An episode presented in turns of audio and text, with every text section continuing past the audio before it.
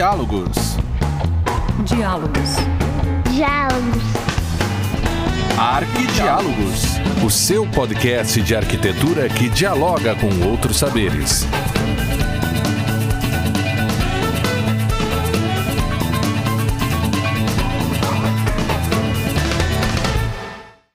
Olá, sejam bem-vindos ao Arquidiálogos, o podcast de arquitetura. Eu sou Nilza Colombo e hoje vamos conversar no nosso 45º episódio. Olha só, né? Já estamos na segunda temporada e o nosso episódio é o 45. E temos a alegria de receber o arquiteto e light designer Cláudio Gioda. O, o Cláudio, ele é proprietário da Gioda Arquitetura e Publicidade e trabalha na área da neuroarquitetura também, que é o nosso assunto de hoje. Então, Cláudio, seja muito bem-vindo e muito obrigada por estar hoje aqui conosco. Olá, tudo bem? Olá a todos os ouvintes do Arc Diálogos. Estamos aqui para dar uma esclarecida nesse tema novo que está aparecendo aí, que é a neuroarquitetura. Neuroarquitetura. Esse tema, hoje tão comentado, a gente tem escutado com cada vez mais frequência no entanto, ainda há uma necessidade de um debate mais ampliado. Nesse sentido, eu começo a te perguntar o que, é a neuroarquitetura? O termo da neuroarquitetura ele refere-se a um estudo da, da neurociência né, aplicada à arquitetura, uh, trazendo então os pressupostos científicos do funcionamento do cérebro humano para as atividades projetuais da arquitetura. Tá? É, a neurociência ela conseguiu, com base em alguns estudos e exames, como ressonância magnética e eletroencefalograma também, observar que alguns gatilhos, né, que ativam certas regiões do nosso cérebro são que são itens da arquitetura. Tipo os gatilhos são cores, texturas, iluminação. Na verdade, tudo isso tem referência à neuroarquitetura, né? Ah, quando ela é aplicada no nosso dia a dia, a, neuroarquitetura ela pode melhorar a nossa qualidade de vida, né? a qualidade de vida dos usuários dos espaços construídos. Também ela é capaz de promover uma forma inteligente de criar ambientes mais humanizados, com um, tu ter um melhor bem-estar naqueles espaços construídos, né? Então, nesse sentido, o, os profissionais hoje que utilizam essas técnicas uh, que irão auxiliar a identificação com os ambientes e dar referências à, à neuroarquitetura. É mais ou menos isso, ela tem referência à neurociência, né? Com certeza que é estudo do cérebro humano, né? Então, ela nasce de um estudo científico na área da medicina a partir de estudos do cérebro. E aí, então, Isso. se faz a relação entre essas conexões e o espaço construído. Seria isso? Basicamente seria isso, sim. Ela começa, então, no estudo da neurociência, que é o estudo do cérebro, né?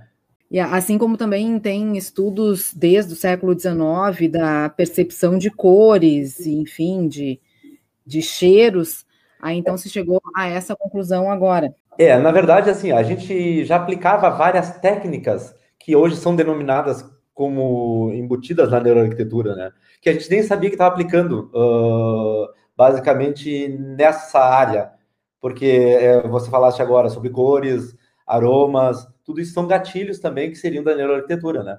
Que já, a gente já aplicava e nem sabia que estava aplicando, na verdade, né? Tá, e quais são esses gatilhos, então? Agora tu, tu mencionaste um tema que é bastante utilizado, né, vinculado à neuroarquitetura. Quais são os gatilhos que são utilizados e que a gente pode aplicar nos projetos? Uh, principalmente, os principais são cores, vamos dizer, uh, cores, uh, vamos dizer, um ambiente com uma, te, dá, te traz alguma sensação conforme a cor que tu usa naquele ambiente, né? Uh, te traz mais tranquilidade, te agita mais, te ativa mais, vai depender do uso que tu uh, necessita que aquele ambiente te transmita, vamos dizer, tá? Texturas, uh, texturas, superfícies, né? texturas naturais, ou te dá alguma sensação, tá? Iluminação, que é uma coisa também que vem de muito tempo e que é uma referência de uma das principais da neuroarquitetura também, que é a iluminação, iluminação natural, principalmente também, tá? E algumas iluminações artificiais que vai te remeter a, a alguma iluminação natural que vai te dar essas sensações, esses gatilhos também. Então, as principais são essas aí. Então, e o olfativo também, que é aquele, aquela sensação daquele aroma, aquela que vai te dar um gatilho que vai te lembrar alguma sensação boa que tu teve ou até uma ruim, né? A todos esses gatilhos, me parece que eles remetem bastante à ideia da natureza, né? porque as cores, bom, a amplitude de cores da natureza é, é inquestionável.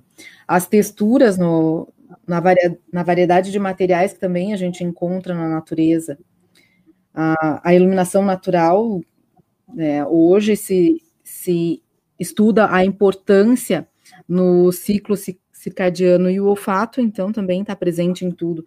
Então, dá para a gente dizer que a neuro a neuroarquitetura é um resgate desses elementos naturais que a, uma arquitetura primitiva, de repente, uh, já trabalhava? O que, que tu acha? Acredito que sim, até porque é a união desses, de, de, desses, desses, desses esses temas aí, na verdade, né? Tanto que as principais linhas que geram a neuroarquitetura é o design biofílico, né? Que está muito em alta hoje também, né? uh, e a neuroiluminação, né? São os principais que vão ter trazer eh, o, essa sensação de um ambiente harmonizado pela neuroarquitetura, né? A harmonização também é, é um fator bem importante né, na combinação de todos esses elementos. É, sim, até porque a neuroarquitetura faz o quê? É, é, é para tu gerar espaços para ter uma melhor qualidade de vida e se sentir melhor naqueles espaços, né? E a, a bio, biofilia, como é que pode ser aplicada dentro desse contexto? Para mim, a, o design biofílico é um dos principais itens para a neuroarquitetura, tanto que ele trabalha muitas formas naturais, né? Então, o que, que é, é o design biofílico, na real, né? Ele é uma forma inovadora, vamos dizer, né? Mas pelo nome uh, mais usual hoje em dia, né? Porque ele já é uma coisa, uma técnica antiga também, né? De criar, então, ambientes naturais que podem melhorar a nossa saúde e o bem-estar. Né? Vamos dizer, a palavra biofílico, então, ela pode ser definida como amor à vida, vamos dizer, e ao, ser, ao, ao sistema, aos sistemas vivos, né? Amigos da natureza pode ser é, referência também, né? Que é uma tendência na arquitetura e design de interiores hoje, né? Ela, uma, faz, uma, ela faz uma conexão das pessoas com a natureza para melhorar, melhorar então, o bem-estar. Tá? Alguns e... exemplos que a gente pode usar como design biofílico também, para te poder fazer esse gatilho, então, com, com a neuroarquitetura e o design biofílico, né? Uh, são espaços mais naturais, vamos dizer, parede verde é um bom exemplo, o telhado verde, né? Uh, espelhos d'água fontes de água, porque te transmite uma tranquilidade também, né? E é um elemento da natureza, né? Iluminação natural, ventilação natural, Aí vem as cores também, que fazem parte da biofilia também, né? E as cores, além de cores só uh, cores uh, homogêneas, também pode ser criação de painéis uh, temáticos dentro do espaço, que pode te remeter à natureza. Ele pode ser um painel impresso até, mas pode te remeter a um espaço natural, né? Então, também as texturas com rochas naturais, revestimentos naturais também, ou até alguns revestimentos que imitam pedras naturais, né, ou madeira também, né, e madeiras naturais ou revestimentos de madeira também. Então, tudo isso te remete ao design biofílico também. Te ouvindo falar, né, em todas esses materiais essas texturas, a gente vê que há uma contradição ao que era a arquitetura moderna, calcada na, no concreto, no vidro e na estrutura metálica. É como se a arquitetura ela tivesse se voltando para um momento anterior à arquitetura moderna. É interessante isso. É, eu acredito que é quase um recuo disso, né? Porque o momento que a gente vive hoje também, ele, a gente tem está é, re, tá revendo alguns valores também, né? E por isso eu acho que essa referência, essa potencialização uh, da, do nome e das técnicas da neuroarquitetura se potencializaram pelo estilo de vida que nós estamos tendo hoje, mais isolados, uh, precisando estar em alguns espaços com mais interação e poucas pessoas, né? Então a gente tem que ter, ter esse contato mais com a natureza, mesmo estando dentro de casa, né? Na realidade, o industrial parece que afastou um pouco esses gatilhos da neuroarquitetura do ser humano, né? A parte tecnológica tipo concreto, muito espaço, muito com tecnologia, com muito foco em tecnologia, isso perde um pouco da neuroarquitetura mesmo, realmente, né? Que nós temos que mesclar, então, se eu, eu preciso ter esse espaço em algumas empresas, então eu tenho que mesclar com outros, outras técnicas para tornar esse espaço uh, mais agradável de se trabalhar, vamos dizer, de se viver nele, né? É, eu acredito também que esse mundo pandêmico que a gente está vivendo nesse momento, com certeza vai deixar como legado uma reestruturação da, da arquitetura, com certeza. É, algumas referências até, uh, foi até antes da pandemia, uh, eu tenho de referência como exemplo também da neuroarquitetura e uh, esteticamente e mais usando as técnicas mesmo da, do design biofílico, foi no, no Salone del Mobile em Milão, no Salone, né? Que foi em 2019, foi antes da pandemia, né? Uh, que eu, eu visitei eu, eu, visitei ele lá e vi as técnicas usadas na maioria dos espaços para expor os produtos uma forte tendência para o design biofílico, muita vegetação natural, muita madeira natural e muitas texturas de, de, de, de, elementos naturais, né? Então estava muito forte. Te digo assim que uns 70% dos espaços tinha essa tendência para o design biofílico. Não, eu, eu acredito também que, que esses conceitos eles já foram plantados inclusive a partir da, da década de 90, toda uma conscientização só, não só na área da arquitetura, né, mas como se voltar para o planeta e, enfim, os eco, eco conceitos. Mas eu acredito que agora as pessoas elas tomaram um choque assim porque elas vivenciaram isso dentro da sua própria casa, né? Até que ponto a minha casa ela realmente me proporciona esses momentos com a natureza ou não? É, porque antes isso estava muito no âmbito técnico, dos arquitetos comentando, como tu mesmo dissesse, né? Tu foste até o, o, Salone de Milano. Mas as pessoas, e agora, de repente, tu tá sentindo isso no, no teu próprio dia a dia dos escritórios, não sei como é que as pessoas chegam em ti para reformular a casa, ou enfim. Tu tem notado alguma no, alteração nesse sentido? Acredito até que sim, porque assim, ó, uh, hoje tem muita gente que teve que mudar o estilo de vida e o estilo de se trabalhar, né? Com um tradicional home office ou um espaço em casa uh, que tu possa trabalhar também e conviver com a tua família e o teu dia a dia, e tu tem que ter, uh, vamos dizer, tá com sanidade mental, né? Vem dizer isso, né? É, tu tem que estar tá bem mentalmente e sobreviver a tudo isso, né? Porque tu tá vivendo quase 24 horas no mesmo ambiente, né? Então tu tem que ter esses gatilhos naturais aí para tu ter além do local de trabalho, ter o teu espaço de relaxamento e conviver com os teus, os teus em casa, com tua família em casa, né?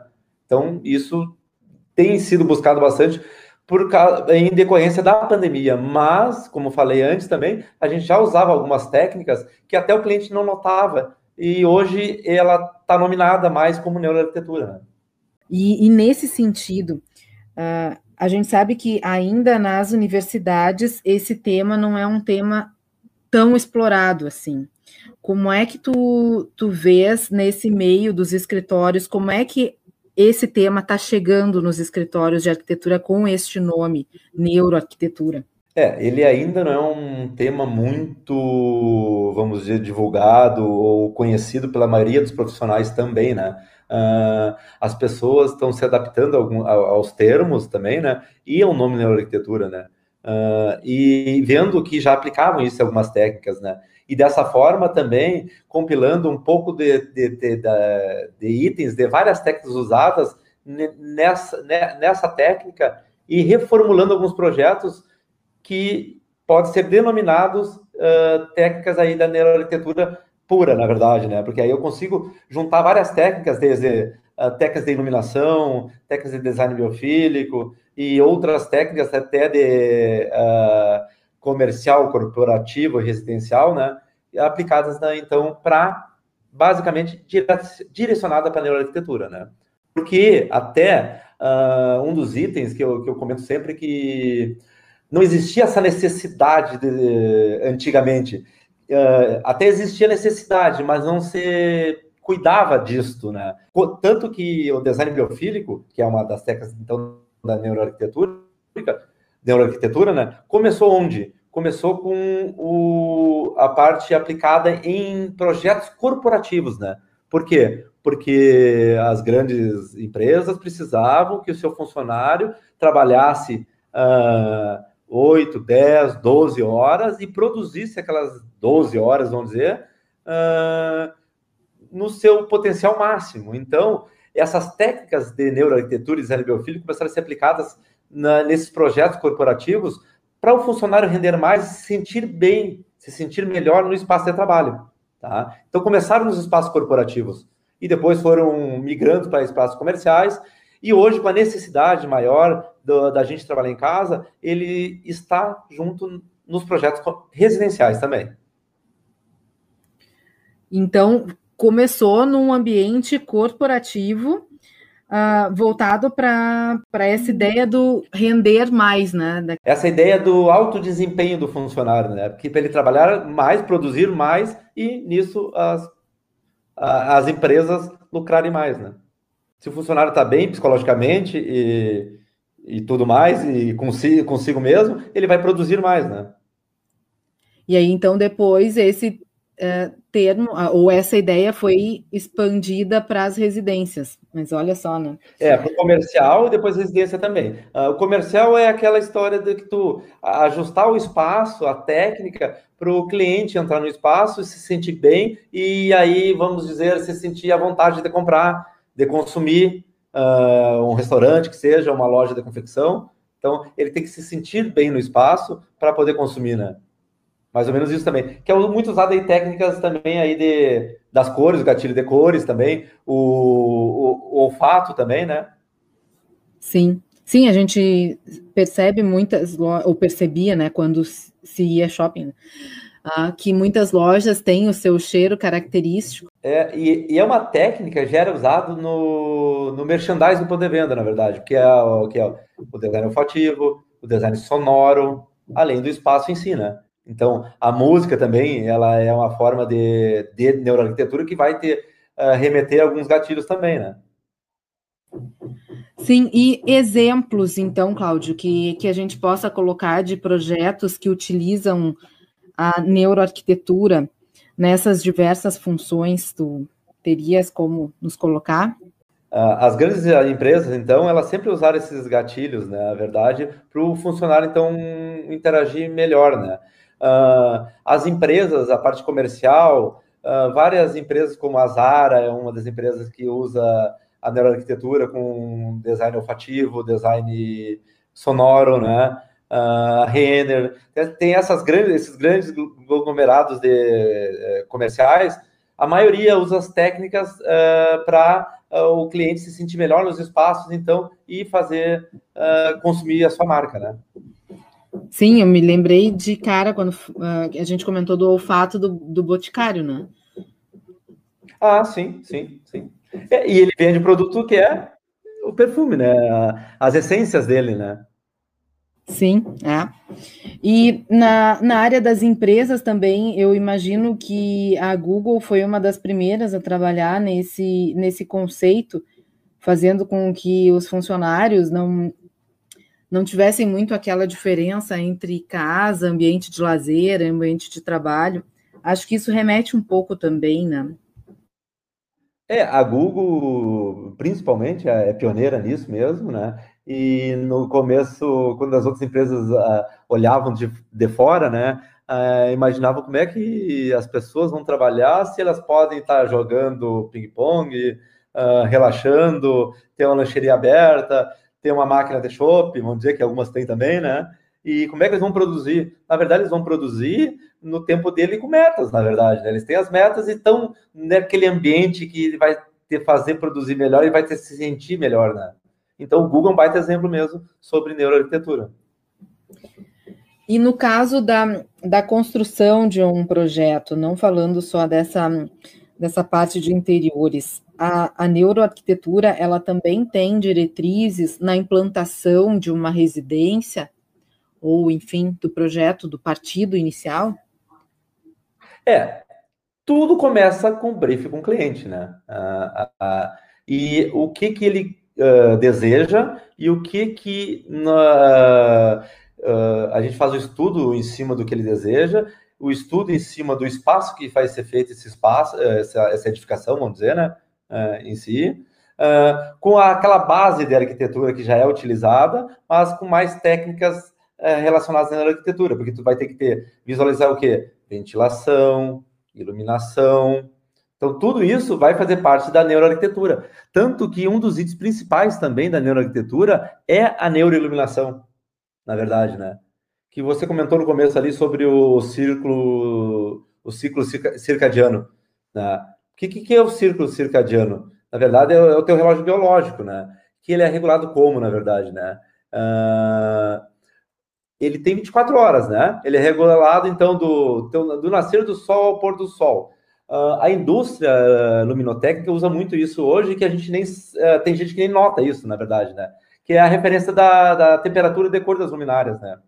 Que é o quê? O amarelo lá é o de 2.700 a 3.200 Kelvin, né? E o branco é de 6.000 a 7.000 Kelvin. O que, que seria o amarelo? É uma lâmpada para te deixar mais relaxado, um ambiente mais relaxado, mais tranquilo. O que, que seria isso no círculo circadiano, na verdade? É o amanhecer e o entardecer.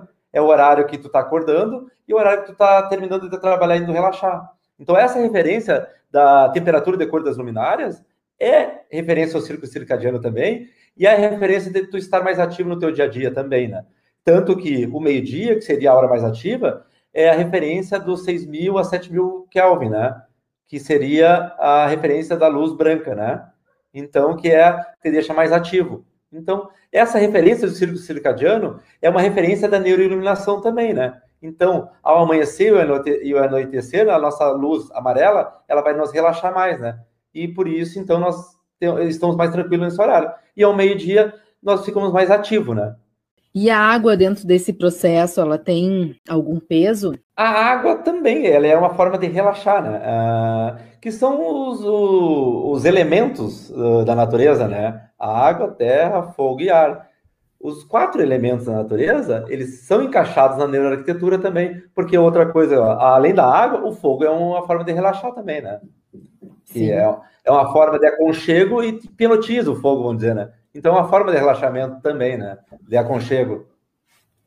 Olha só, estou me lembrando da Casa da Cascata, do Frank Lloyd Wright. Ele já aplicava a neuroarquitetura e nem sabia disso, né? Olha só. É, para você ver, olha só, então. Voltando nos quatro elementos, então, a Casa da Cascata, muita água, né? Uh, muita vegetação, porque ela está no meio de uma, de uma mata, né? Uh, muita iluminação natural, muitas janelas. Então, as janelas, então, o que, faz? Além da ventilação, a iluminação, o ar e, e, o sol, vamos dizer, né? Então, isso também vai te transmitir o dia inteiro o círculo circadiano, né? Então, tu vai enxergar essa variação de temperatura de cor do dia. Então, tu vai saber a hora que tu vai relaxar e a hora que tu tá mais ativo também. Então, ela é bem aplicada aos quatro elementos também, né? E a terra seria as texturas, né? Bastante. E o fogo também, porque o Frank Lloyd Wright tinha sempre uma lareirinha ali. Grande é Frank Lloyd. Muito bem. Mas, Cláudio, e na, na arquitetura hospitalar, uh, como é que a neuroarquitetura tem entrado? Que eu imagino que no meio dos médicos, né, eles tenham uma noção que o espaço é importante, precisa dessas diretrizes. Como é que tu vê isso na arquitetura hospitalar hoje? Na hospitalar hoje a gente entra em outro ramo também, que sempre foi utilizado, o mais utilizado ainda sempre foi cores, né? Uh, de relaxamento, de espaços mais cleans, mais limpos, né? Para transmitir isso. Uh, hoje também é usado uh, na neuroiluminação alguma coisa para hospitalar, a ventilação natural e iluminação natural, mas hoje tem um produto novo no mercado que é uma luminária que vai ter todas as temperaturas de cor, dando essa ênfase do círculo circadiano, na verdade, da temperatura de 2.700 a 7.000 Kelvin, na verdade.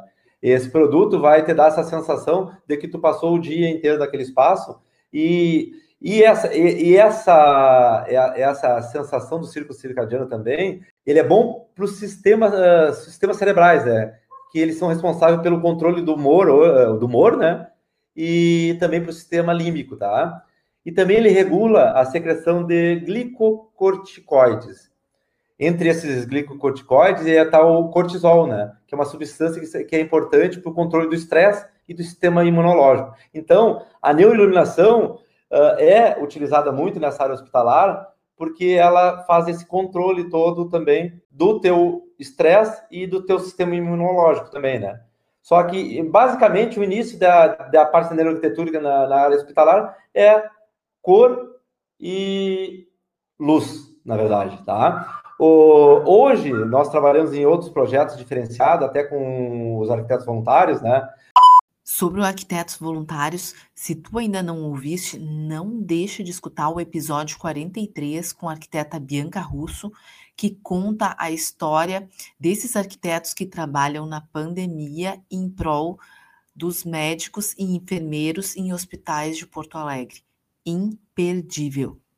Uh, que a gente está trabalhando por causa da pandemia, do alto estresse dos profissionais da saúde, a gente está trabalhando com várias espaços de descompressões para os profissionais da saúde, né?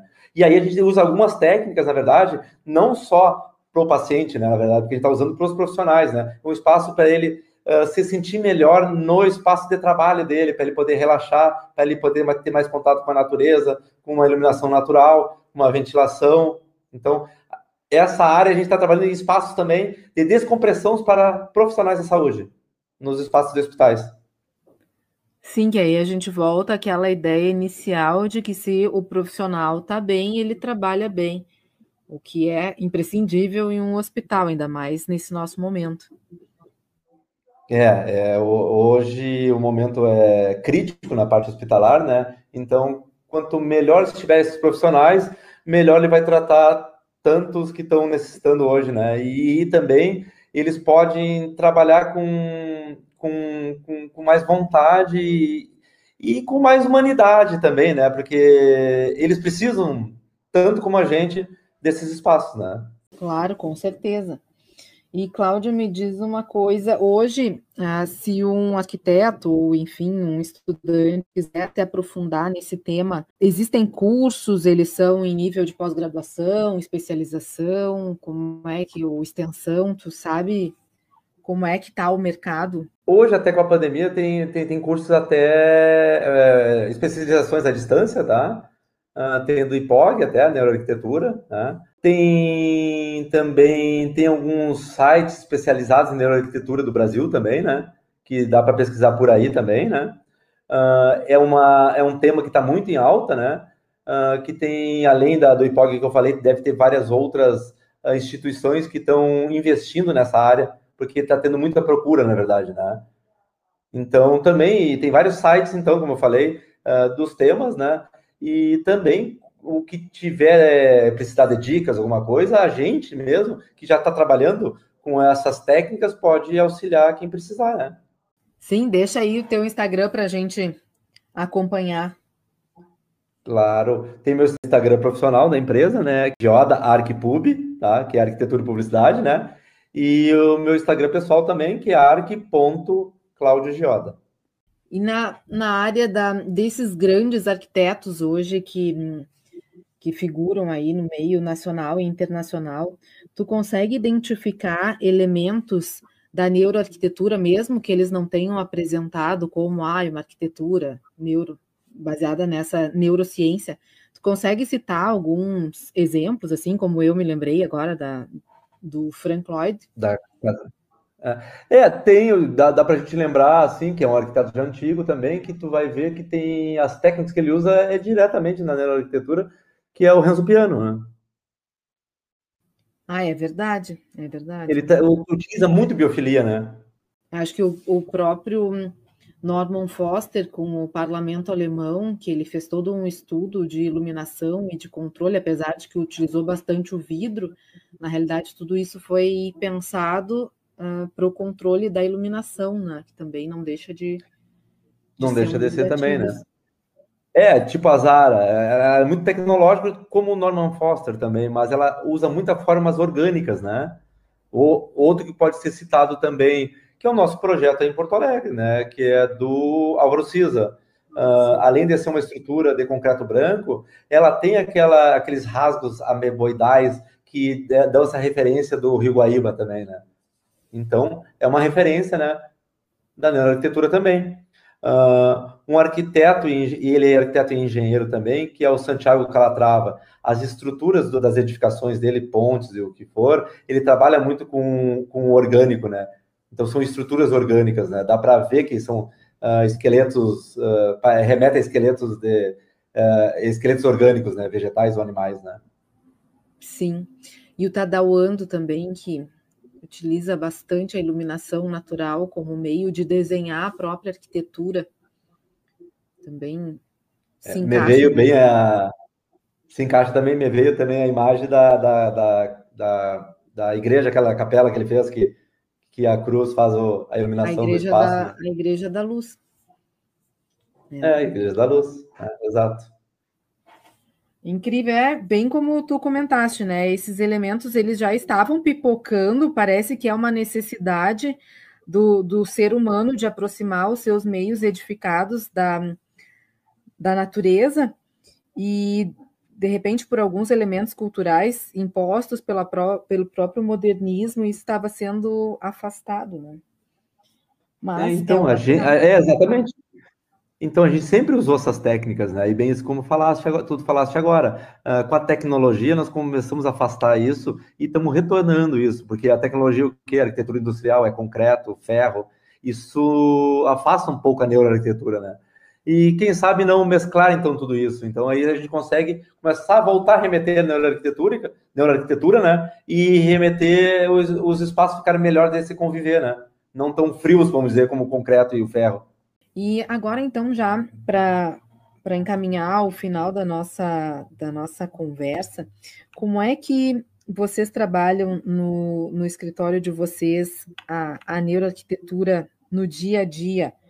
Como é que vocês conversam com, com os clientes sobre isso? Enfim, como é que é passado esse conceito nos projetos? Hoje, uh, com a necessidade dos clientes ter esses espaços de um conviver melhor, de um espaço de, de bem-estar, eles têm a necessidade sem saber que estão precisando de técnicas de neuroarquitetura também, né?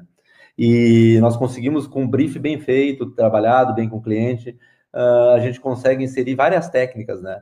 O nosso escritório hoje trabalha com um cliente corporativo que a gente tem trabalhado há três anos com ele e usamos várias técnicas na arquitetura com esse cliente e que hoje vem ênfase maior por causa da pandemia e, e que a gente começou a botar nome nas técnicas, na verdade. Como eu tinha falado, a gente já usava as técnicas, né? Tem um cliente que a gente usa vários elementos de texturas naturais, uh, parede verde, telhado verde, e, e, sem, e faz tempo que usamos os projetos deles, e hoje nós podemos dar referência que o projeto dele é pensado em neuroarquitetura, porque na verdade já estava sendo pensado nisso antes, né? Para mim fica bem presente que é algo que o, o, o, ser humano já tinha como uma necessidade e só não tinha nominado, e de repente, por causa dessa ideia da, do avanço da medicina, de estudar todo, toda essa parte do cérebro, isso veio mais à tona do ponto de vista uh, sistemático. Né? É, e, e, esse ponto de vista também vem também assim pela necessidade hoje de nós uh, estarmos melhor psicologicamente até para trabalhar, porque com a pandemia o pessoal meio que alguns se perderam no meio do caminho, né? Então é, é essa forma, são técnicas de, de, de, de botar o prumo, uh, ajustar os espaços e harmonizar a tua residência e a tua mente, na verdade, né? É, espero que, que isso também se expanda para as cidades, né? Que as cidades também possam ter é, esse caráter vinculado à neuroarquitetura também. É, neurourbanismo tem essa área também, né? Porque eu acho que também, bem isso que nós tínhamos comentado, dessa foi muito, foi um ápice de tecnologia e está eh, voltando a ter a necessidade aquela de tu ter uma rua arborizada, ter os espaços públicos com mais vegetação, mais ventilação, com espelhos d'água. Então, isso acho que vai estar tá retornando aos poucos e vai ser, vai ser um dos pontos principais dos projetos urbanísticos daqui para frente também. Essa necessidade. Assim esperamos, assim esperamos. É o sonho de todo neuroarquiteto, né? É, é verdade. então, Cláudio, muito obrigada pela, pela tua conversa hoje com a gente, por passar um pouco do teu conhecimento, da tua experiência uh, nesse tema que está chegando de mansinho. É, hora ele já estava entre a gente, a gente não conseguia nominar, a hora ele está se colocando como, como algo essencial.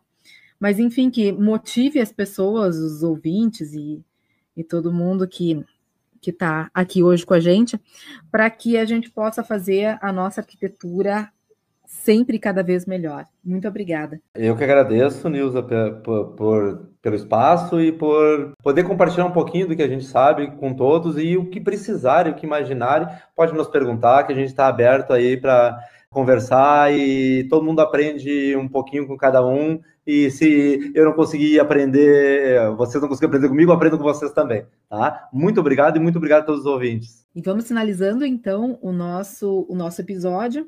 Agradeço a você ouvinte esse momento aqui com a gente e também toda a tua participação lá no Instagram Arquidiálogos. Muito obrigada, até mais.